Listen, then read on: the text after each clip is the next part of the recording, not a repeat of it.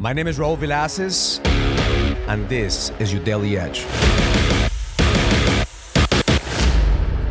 At the Leadership Summit, we talked about the vision for the next ten years. A decade from now, where will you be? What can you do? What's possible if you lead with power? This morning, I was journaling on what must I believe in order for me to create a bigger vision? What must I believe in order for me to make that vision a reality? What I wrote down is believe and faith. See, the first step is believe. You must believe that you're worthy. You must believe that you could do it. You must believe that you have the capacity to make it happen. And then faith is knowing that it is done. Faith is knowing that God has already delivered anything that you're looking for in front of you.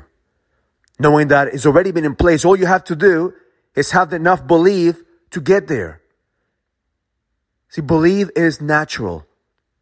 Faith is supernatural. Faith requires you to believe in something bigger than you.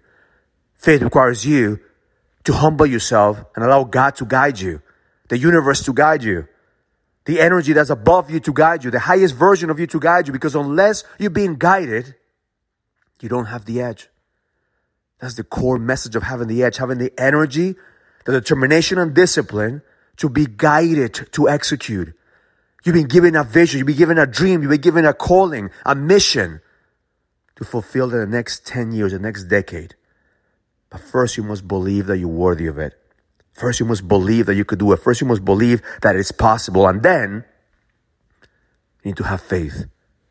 And the Bible says, if you have faith as small as a mustard seed, you can move mountains. It doesn't say if you believe, you can move mountains. It doesn't say just believe enough. It says if you have faith, just a small little bit of faith, you can move mountains. Because faith is supernatural.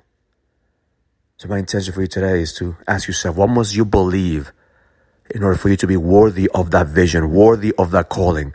And once you have that dialed in, can you have faith that God will provide for you? Can you have faith that it is already done? Faith is that knowingness that whatever you want, whatever you desire is already given to you.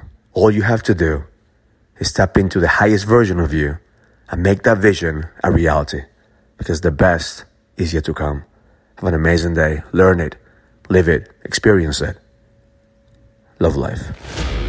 If you're a businessman and you're ready to lead, go to find my next level dot com so you can sign up for the Leadership Summit, an experience that's going to help you lead with power. Go to find my next level dot com. That's find my next level dot com. I'll see you there.